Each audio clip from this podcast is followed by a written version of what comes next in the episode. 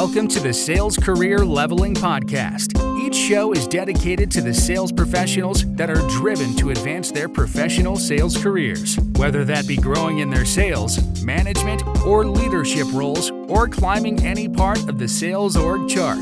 Each week, we'll be discussing sales, sales management, and sales executive leadership topics, as well as the sales career advancement, best and worst practices we should all be aware of. All right. Uh, hey, Count Pettaway, man, welcome to the show. I appreciate you joining on. Uh, as a as a starter, what I'd appreciate is if you gave us a quick overview of your sales career to date. Wow, sales career to date. Uh, yeah, that's going to date me a little bit. Um, been selling for about twenty-one years now. Uh, graduated in two thousand in North Carolina. Um, went right into uh, life insurance sales, believe it or not, man. Hey, so that's a good place to start. That yeah, that was uh, in New York City. Don't. New York City, working in the World Trade Center. I uh, did that for a few years until, of course, yeah. uh, nine eleven. Uh, after nine eleven, I, I moved back to North Carolina where I went to college and uh, continued down the path of uh, healthcare sales and did that for about About a decade, man. Did that for about ten years, and it was very lucrative at the time. And I had a buddy, uh, who you know, um, who was in the M F P copier technology industry, and said, "Man, you know, I- I've seen you out. Uh, I know you love love sales. This is the industry to be in, right?" And I said, "Okay, I'll, I'll give it a shot." And uh, from there, I worked at Canon. I worked at uh, Xerox, Dayhill. I've worked at um, Nico in New York City. And uh, right now, today, I'm in Konica Minolta uh, for the last uh, half a decade, for the last five years. Man. And uh, I transitioned uh, over to the software side, ironically, from the hardware side that I did for about ten years. Now I'm doing the software only side, professional services side, and I'm loving it, man. Absolutely nice. Loving it. Cool. Tell us a little bit about the team that you're currently leading, um, and, and and I don't, obviously not names. What what types of of individuals are you leading today? So today I lead a team uh, over, I would say, five states. Okay. Um, so it's got a big footprint. Uh, we we cover Texas, Louisiana, Oklahoma, uh, the Carolinas, and Georgia. And what we do, we, we're like the Navy SEALs uh, of the company, right? That's what I like to call my guys. Uh, we got a team of uh, six uh, and, and growing. And like I said, big footprint. They're market individuals, meaning they cover different markets.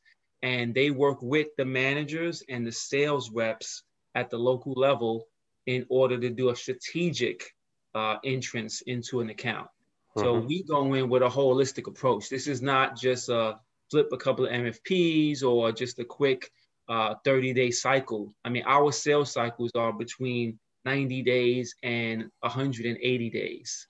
And we go in and really, Mister Cox, how are you? We do a walkthrough of your entire organization. We do interviews with end users, interviews with C-levels. And we come back and say, wow, you know what, Mister Cox of Cox Industries, we can help you with these three or four things. What do you think about taking the next step? And what I like to call myself and my team is the bridge builders. Okay. Right, we got current state, we got future state. My team builds a bridge. Yeah. And sometimes that bridge is the Brooklyn Bridge, or sometimes it could just be a really scaly, frail, uh, you know, just five hundred foot bridge. It just depends on what the company's looking for. Right on, dude. Yeah, um, that more complex sale that has that that isn't transactional, that isn't a Uh, a, a one call and, and you got an instant lead, um, and it isn't something that happens, you know, happens today and you can forecast it in thirty days. It's a lot more fun, um, but it's a lot more work and it requires um, a different, it, it is a totally different type of sale. Now I yeah. hear a lot of individuals or, or individual contributors um, that I speak to on a daily basis. And they're wanting, you know, they've been in sales for three years, five years, ten years, sometimes even longer. and they're wanting to make the jump into sales management from that individual contributor position. And, and part of the value that we bring here at the, at the Sales Career Leveling podcast is we want to share some of the, the, the trials, the tribulations, and the difficulties that are experienced when you're making that kind of a transition. So I'm curious, um, tell us about the jump that you made from individual contributor. I know you were a kind of like a senior level major account type executive before jumping into sales management. And I'm curious, what was the biggest struggle that you had when you made that professional transition?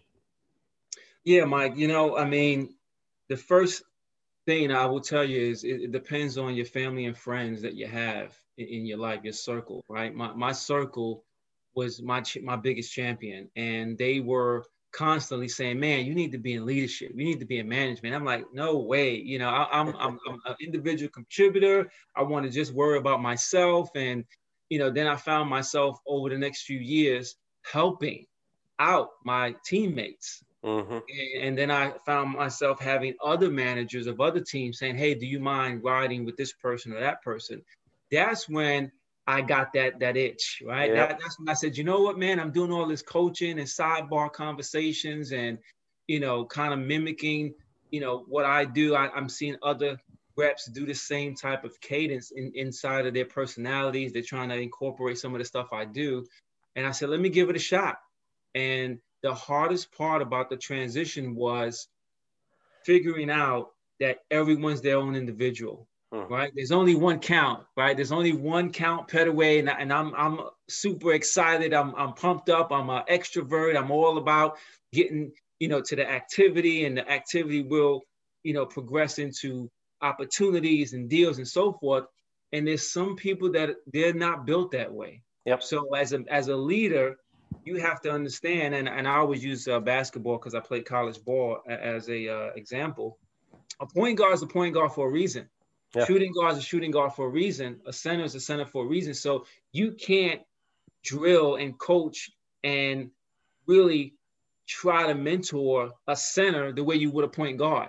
Mm-hmm. So you've got to really spend some quality time, individual time, and I'm, I mean off hours as well, nights and weekends time, to really get to know Mike Cox's family, Mike Cox, you know, his motivation, mm. right? So when I know your motivation, whether it's getting your daughter a pool in the back of the house, whether it's, you know, getting a wife a, a bigger ring or whatever the case may be, now there's some synergy there that wasn't there before, because everybody doesn't, you know, get motivated by just revenue or accolades or, you know, a big, you know, check, a commission check, something like that. And yeah. that's, that was the biggest jump for me, to really individualize um, the way I approach management. And I, I'll, t- I'll end on this: coach behind closed doors, praise in public. Mm. That was something that I didn't learn in my first couple of years, and I wish I did, because that really set me apart from a lot of other managers. Yeah. Yeah, absolutely. I love that part. Um, But, but it sounds like, so you had, you had that struggle, but my next question was going to be, what should individual contributors that want to make that transition into sales management, what should they be doing today to build up towards that role? And it sounds like you already gave us the answer, but if there's a different one, that's fine. Tell us that. But you were, you were doing the job before you got the job. You, yeah. you were you were mentoring, you were you were you were coaching others. Um, w- would you say that was the major key that kind of not just broke the dam and, and turned that on in you, but actually got you to that next level? I would say one thousand percent, Mike, because it's almost like um, when a when a company, a global company, or even a dealer or a small mom and pop shop go through what they call reorganization.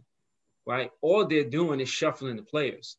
They're saying, you know what, Mike, you were sitting in the front of the bus, but man, when I put you in the middle, you you rocked and rolled.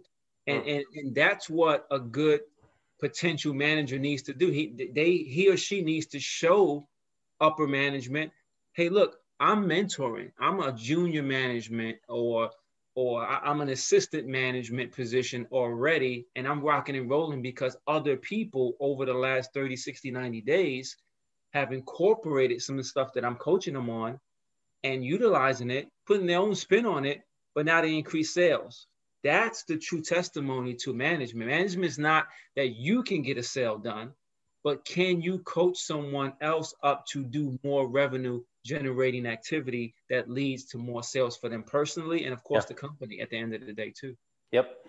Now, hi- historically, in my past, when I was in staffing, when I was in sales myself, and then also when I was in, in corporate recruiting, I saw a lot of managers that were focused on, it, it was, it sounds terrible, but they were almost glorified closers.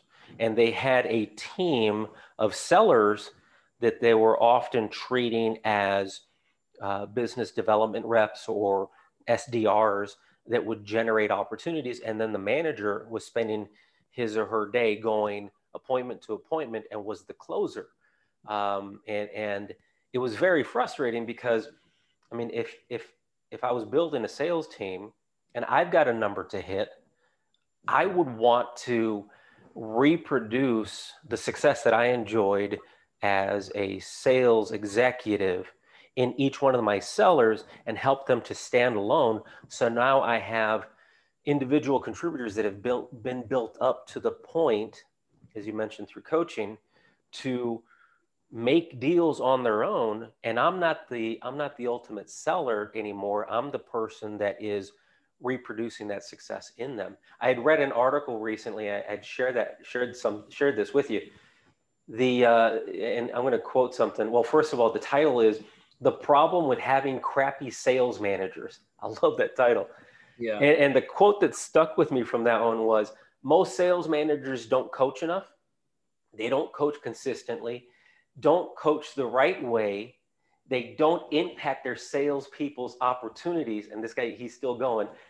Don't, they don't grow their salespeople, don't inspire their salespeople, don't hold their salespeople accountable, suck at recruiting new salespeople, spend too much time on personal sales. That's the part that I had seen a lot of in the past. And they spend a lot of time also in compiling reports and not nearly enough time developing the talent on their teams. And it, you had kind of alluded to that. So I'm curious, what are you doing? And you mentioned coaching behind closed doors. What are you doing in the areas of coaching, holding your salespeople accountable, or, or developing your team members? Yeah, and again, it goes back, Mike, to getting to know the individuals uh, on a personal level. And I, I know that sounds a, a little corny, but it, trust me, when you get to know someone's intentions and their why and their motivation, now you can skyrocket that personnel. I, I'll give you an example. Back when I was a manager of, of a regular sales team, um, I had, you know, say eight reps in, in a branch. And, you know, there was three or four reps that came into the office every day. There were two reps that came in every other day. There was one that came in once a week. And upper management was like, "Hey, listen, you know, we need everyone to come in nine to five every day." And I said, "Hey, well, look, I made a deal with my team. I said, listen, if you're one hundred percent a plan or over, right, you make your own schedule. If you're eighty percent to one hundred percent, then you work with me. If you're below eighty percent, then your butt's got to be in here Monday through Friday so we can kind of fix that." And now it was motivation for the team to earn the right to come in when they needed to, and vice versa, because you got personalities that they do well from home, they do well from Starbucks, they do well inside in an office, and vice versa. But you don't really get to know that unless you give them the freedom up front. So I, ha- I had an old uh, adage, I don't use it anymore, but I used to say, you know, you want to be with, with the Texas guy. Texas count. Texas count is, hey, you know, come in whenever you come in, as long as you're hitting your numbers, we're, we're fine. No worry about it. Call me when you need something, mm-hmm. right? The North Carolina count is, we're going to work together, okay? Mm-hmm. We're going to work together because you're, you're, you're around eighty, ninety percent. I want you to get above one hundred, looking for President's Club standings and so forth. So we're going to work a little bit and co-author your day-to-day activities. And then Mister New York, right, was, hey, listen, I need all up you in your business in the office every day, and I'm gonna be on you every day, helping you, making calls with you, shadowing you, taking you on appointments, you taking me on appointments, and we passing the baton back and forth so that way I can see where you need development, and, and then you create your own successful mantra and cadence. And man, that's worked tremendously for me, because everyone was like, man, I have two more deals and I'm at one hundred percent. And, and I, I can go and come as I please. And guess yeah. what? That's what salespeople want. Salespeople get into sales for two reasons: freedom and finances. Mm-hmm. And when you put that together, financial freedom, right? Yeah. So at the end of the day, if you're in sales, you want to make money, but you don't want someone treating you like they got a nine to five, because mm-hmm. that's the, the furthest thing away from it. I mean, we're doing deals on the weekends. We're doing research on the weekends and at nights and stuff like that. So I think if, if leadership really looked at sales as an individual contributor, but also as an individual management one-to-one style versus just, hey, this is what I want everybody to do. Uh, it takes a little bit more time, more dedication. I get it, but I think it works long-term. Yep. Yeah. And, and over the, the year that we just got through, what a lot of organizations had to become more comfortable with is the fact that they were going to have to manage a team that is dispersed. And, and a lot of traditional managers, Or, or let's say management styles that had been previously focused on managing over someone's shoulder, wasn't going to work anymore. So there are a lot of individuals that I, that I, well, there, there were a couple that I spoke to in the last um, now nine months that were struggling in their manager positions and were wanting to find a new role in another, another management role in another organization. And their big concern, once we had to, and if I'm working with an individual, I'm spending lots of time with that person before I'm recommending them to a specific role. And what I had finally sussed out in my conversations was these individuals were having trouble managing people that were remote. And they, they had previously been managing individuals in a location and, and were struggling because of several reasons. The relationships weren't there, the trust wasn't there, the communication wasn't there, and the manager had not been developing or coaching this individual to get better every month or every year. And, and so there really wasn't a, what's in it for me to pay attention to you, Mister Manager? You're not really helping me. You're just trying to hold me accountable to things that I haven't even bought into yet, these metrics that I don't, sometimes don't even believe in. So that relationship wasn't there. So there are lots of in, individuals, I'm sure, that are struggling with, they're, they're stuck in a lurch. What I used to use was fear, intimidation, um, role power, instead of relationship power, to, to get people to do things, as opposed to motivating or, or I don't know if I'd use inspiring, that's a bigger word, to get people to, to, to act on certain things that are going to lead to certain results. So yeah. I'm curious, Count, you've been in, in management now for, for some time. You've been leading individual contributors that were selling hardware, managed services, and now software is the primary focus.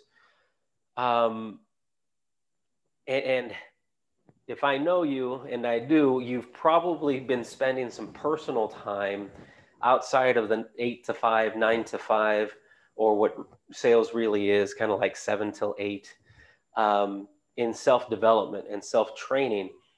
W- what are some of the things that you've done, let's say in the past twelve months, to develop yourself as a professional for today's job that you've got and tomorrow's job that you've got your eye on?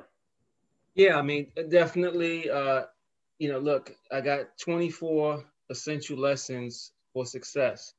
Uh, that was uh, the first quarter. Second quarter was serve up, coach down. Uh, and the third quarter that I just finished, because we're a Japan company, crucial conversations. And now in the fourth quarter, John C. Maxwell's How Successful People Lead.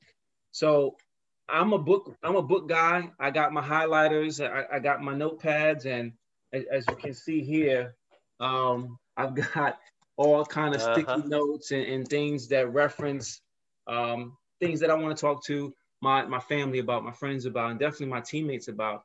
But I will tell you this, that's self-development. But what you hit on earlier was trust and relationship, right? You said it organically. I, I didn't even tell you that. But those two things are how you get sales professionals to run through the wall for you.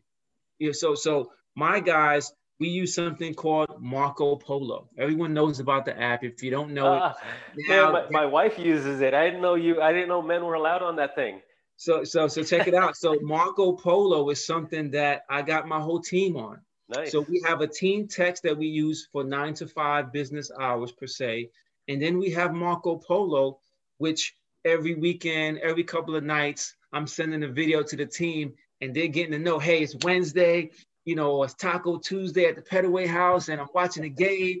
Hey, I'm a, I'm a big, uh, you know, Texans fan or whatever the case may be. Man, if, you, if you're watching the game, you know, shoot me a, a quick snippet of uh, what you're thinking about the game. Yeah. And now I get to see who responds to that, or who responds to when I'm going to the gun range with the wife, or who responds to when I'm taking my little daughter to her basketball game, or my other daughter to race car driving at the Mario Andretti complex, right?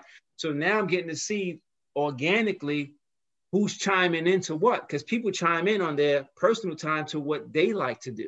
Mm-hmm. And so now I'm getting to find out. So what I found out with most of my team in the last two years was what they really like. So I got one guy, I'll give you one example. He's a movie guy like me. I mean, loves movies and loves Marvel movies at that. So he knocked it out the park uh, in uh, October, which I, what I call Rocktober.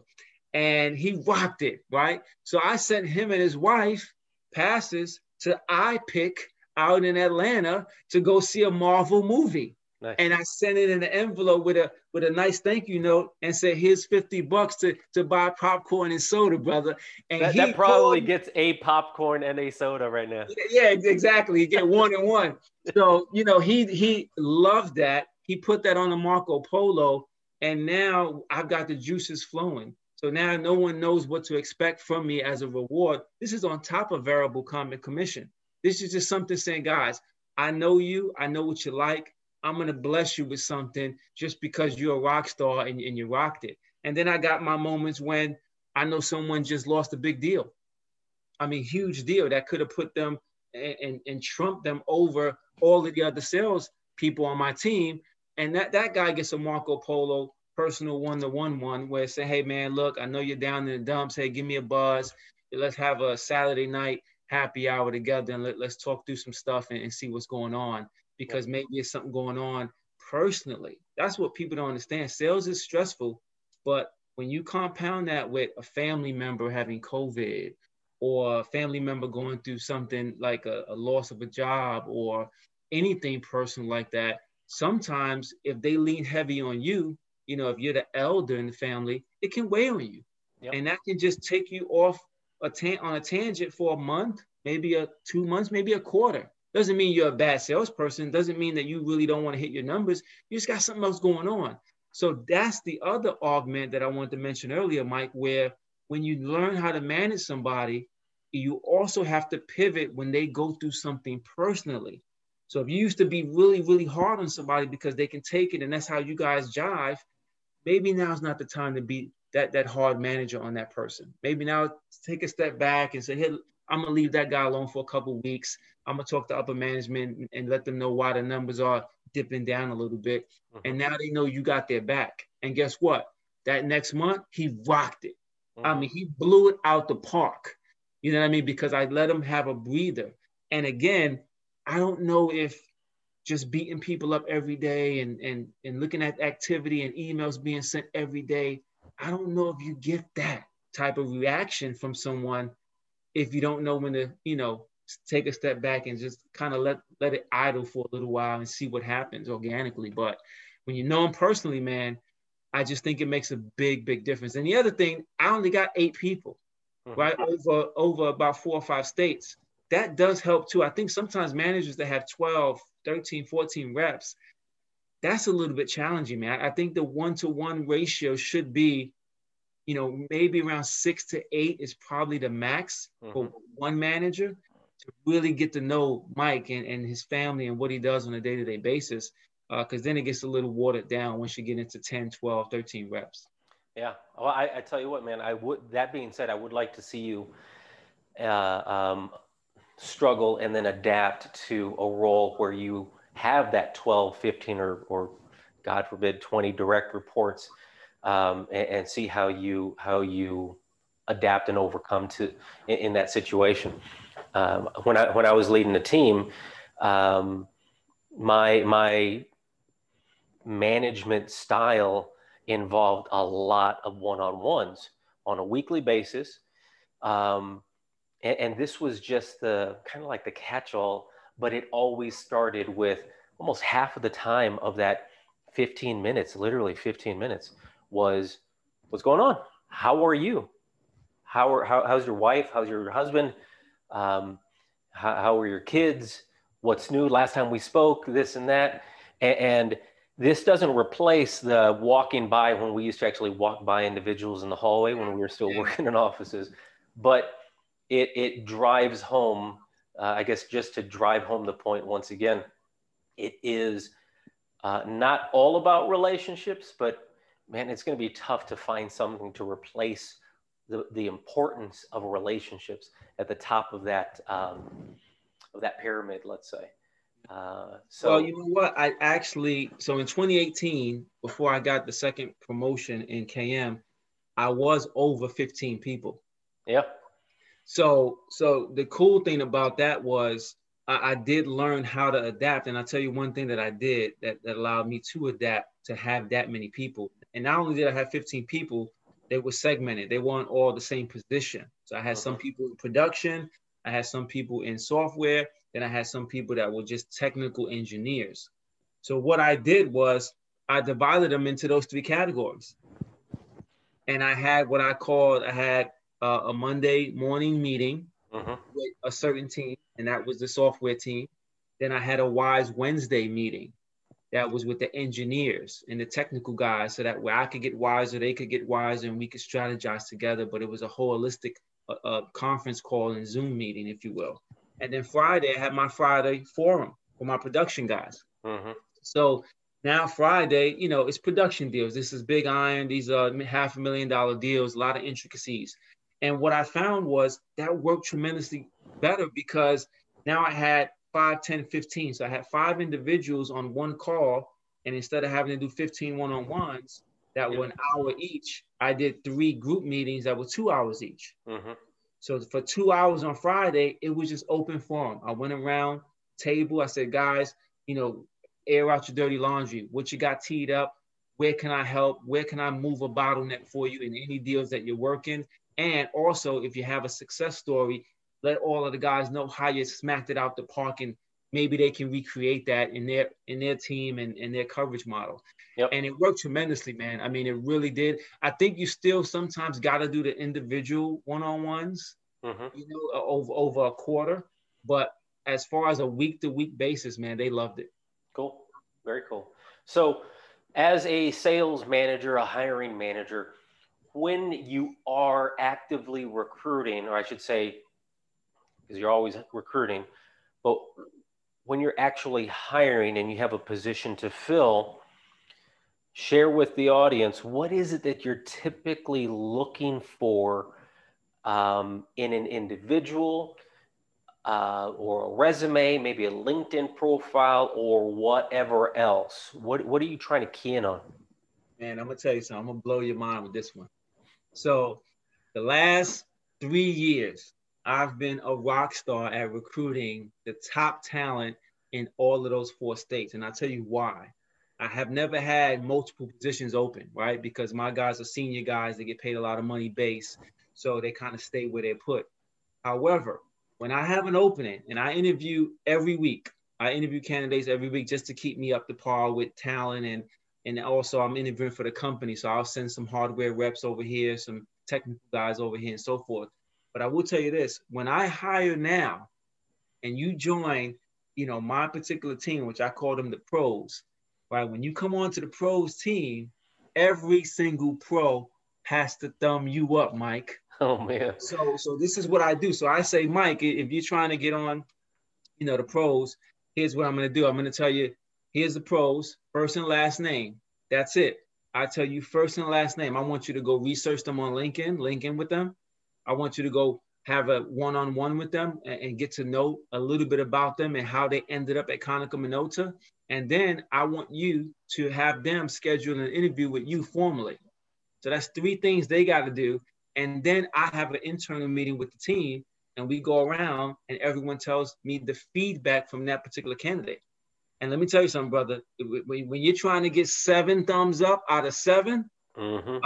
um, you, I mean, it's really hard to miss and really have someone come on that team that is not just open arms, warmly embraced with everyone giving you a thumbs up. And it, it takes months. I'm not, I'm not going to lie. This, this takes me probably, I used to be able to hire someone in thirty days. Now it takes me ninety days mm-hmm. because I, it's hard to get seven thumbs up when I have an opening. Okay. Right? Because there's always one person that that kind of gut feeling, that kind of noticed something, or they they they were late to the Zoom meeting, or they weren't prepared, or whatever the case may be. And um, I, I take that into consideration. I say, guys, hey, I need seven. I got six. And then you know some of the guys are like, oh man, no, but he's gonna be he's gonna be a rock star, man. What do you mean? I'm like, guys, you know the rules. I need seven thumbs up. Yeah. And uh, it's, it's been working like a charm for me the last two and a half years, man. When was the last time you, you uh, hired an individual through that process? I just hired one in January uh, fourth. So okay. uh, her, her name is uh, Rachel. I'm not going to say her last name, but yeah. She joined the team. She was an internal uh, candidate, by the way. She came from another division. It, all the guys interviewed her. All the guys thumbed her up. And, you know, even some of the V Ps and managers were surprised that she even put her name in the hat to join my team. Yeah. And I said, hey, you, you never know until you have an open rec, right? And and, and people want to see what's going on and who's the leader of that team. And, and you see how those persons are acting in the office, on the Zoom calls. They're pumped mm-hmm. up, they're excited, they're making money, they're happy. And uh, so I think that resonated with her. And uh, she's, she couldn't be happier, man. Her first week on the job, I got a one-on-one with her later after this call. And she already got three deals teed up, man, the first week. Oh, man. man. Yeah. Raring to go. You like to see that, I tell you what. Absolutely. But excellent, she was man. internal. She was internal. So that, that's a little bit more of a yeah. learning curve is a little bit, uh, obviously, negated. Well, I, I think, once again, we go back to relationship. If you're spending ninety days having conversations with an individual, you you have been developing that relationship. You have been speaking with that individual probably before the opportunity ever even came up. So that means you've been networking, you've been re- actively recruiting uh, before the position is ever available. And so you're, you're developing that relationship and, and you're working with an individual that's probably already working somewhere else, doing well, and you want that person to come and do even better with your organization. So absolutely. It, it's a good, it's a great process. I like it. Definitely. Cool, man. So what, what's uh, something that I haven't asked you that you were hoping I would? Oh man.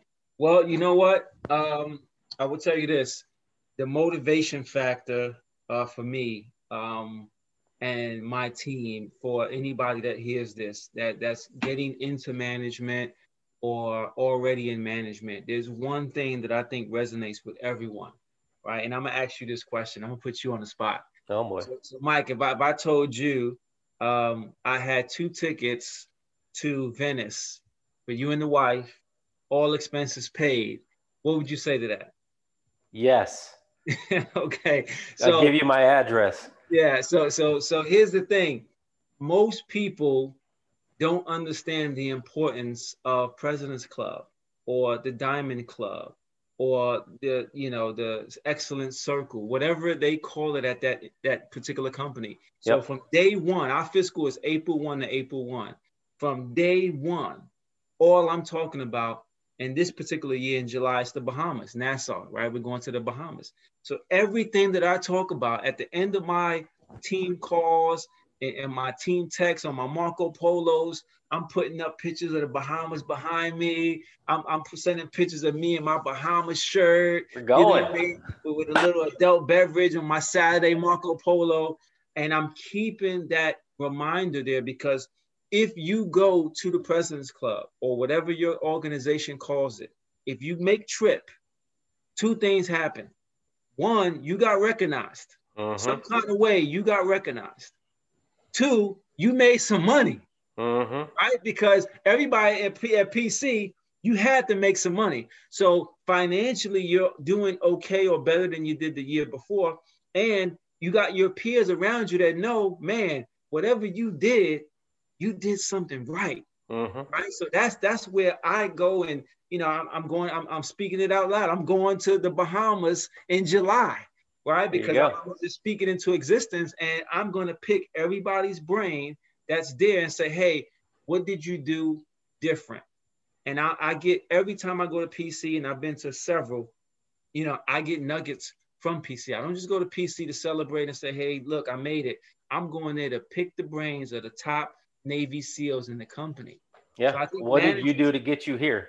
Yeah. If there's one thing that they, they should always have in their arsenal is making trip and putting that trip and that carrot in front of their sales team, because that's the one thing that I think you can do in public, you can do behind closed doors, that's going to resonate. Because like I said, I asked you, would you take a free trip for five days, all all, all inclusive, all pay? I mean, who's not going to take that? Absolutely. Yeah, so that motivation, I think managers really missed the boat on talking about it and making it a thing. Like, uh-huh. it should be a thing. It should be a mantra. It should be a cadence, a regular protocol that you bring it up and say, guys, I don't just want one of you there. I want, I want to be on the beach with all the, I want to meet your wives. I, I want to see pictures of your kids, and I want to get to know you more better than I do now, mm-hmm. while we're on the beach on the company dime. Every, everything covered, everything yeah, paid for, yeah. all inclusive events and dinners and all of that. You know, so yes, you get to go somewhere pretty, you get, you, you, you've actually, you know, you've made some money, but dude, my wife, man, as soon as she heard about the, the President's Club, you know, at, at whatever company I was doing sales for, recruiting every for, year, she wants to go. You know, she, and not only that, she what what do you need to do to get there? Yeah. What is it that you have to do? And then, man, I tell you what, if I'm not motivated, she's just there picking at me saying, "Are you doing what you're supposed to be doing?" Tell me, man. We need to go.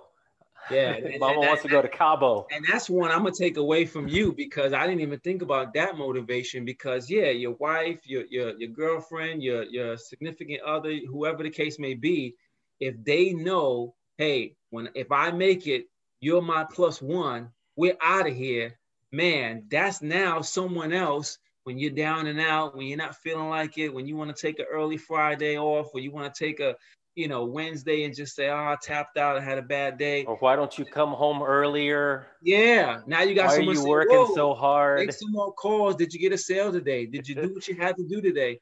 Yeah. I mean, have you, had, and then start getting referrals from your significant other. Yeah, yeah. Have you spoken exactly. to these people? Oh, that, that, that company looks like they would use what you sell. Yeah, yeah. No, man, look, man, it takes a village. Uh, I, yeah. I think, you know, family, kids, brothers, brother-in-law, sisters, cousins, uncles, I mean, anybody that's in your circle um, that has the knowledge of what you're shooting for, mm-hmm. as long as they bring that positive energy, man, to your point, I, I think it's, uh, it's, it only can add to that fire, but also pick you up on the days that you need to be picked up. Right. You know, 'cause everybody has them, man. Everybody has bad days. And, you know, obviously with COVID going on, there's a lot of, a lot of news and a lot of bad things happening to people and families that probably would have never seen this type of devastation. So, mm-hmm. you know, this is when you need to be more positive and more motivational and more understanding uh, than ever uh, before in history. I mean, so this yep. is going to be twenty twenty. Uh, and I nicknamed it, you know, twenty twenty Perfect Vision. Um, and ironically, I think it did give people and companies and organizations perfect vision on what truly matters. Mm-hmm. Because now you're seeing, and we talked about it when we started, who can work remotely, who can be productive on their own, what leaders can get the best out of people that don't have the privilege of walking down the office and just looking over their shoulder. That's a true leader, a true leader that can get people motivated while they're at home or Starbucks or wherever the case may be, and they're not just on top of them in an office. Yeah, you, you talk about leaders rising to the occasion throughout this last nine months. You got some of the best reps and some of the best managers that got highlighted.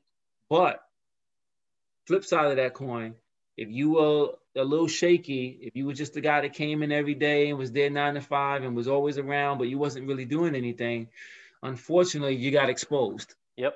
It was a double-edged sword, and, and I think uh, I think we're going to come out a lot better. I think most companies are going to have that thirty to twenty-five percent that never come back to the office. I believe that. Um, so we'll, we'll see how it goes, man. Yeah, absolutely. All right, man. Well, it was a pleasure speaking with you, catching up. Hadn't uh, it's been quite some time since I'd uh, seen you, Count. So yeah, man. I'm glad too. We had this opportunity. I appreciate you coming on, and uh, happy twenty twenty-one. Have a great hey, year. This is, I'm calling it twenty twenty-one, double O N. There you go. So uh, twenty twenty-one is my mantra for this year. And like I always say, whenever I have interviews, man, I end on connections count. Absolutely. Yeah. All right, man. You take care. You got it, brother. Thanks, Mike. Thank you for joining us on the Sales Career Leveling Podcast. Don't forget to subscribe, like, and if you would be so kind, share this podcast with a fellow sales professional. If you are a sales professional and would like to connect, have a guest, and or topic suggestion, please find Chris Stinson and Michael G. Cox on LinkedIn or email careerleveling at gmail dot com.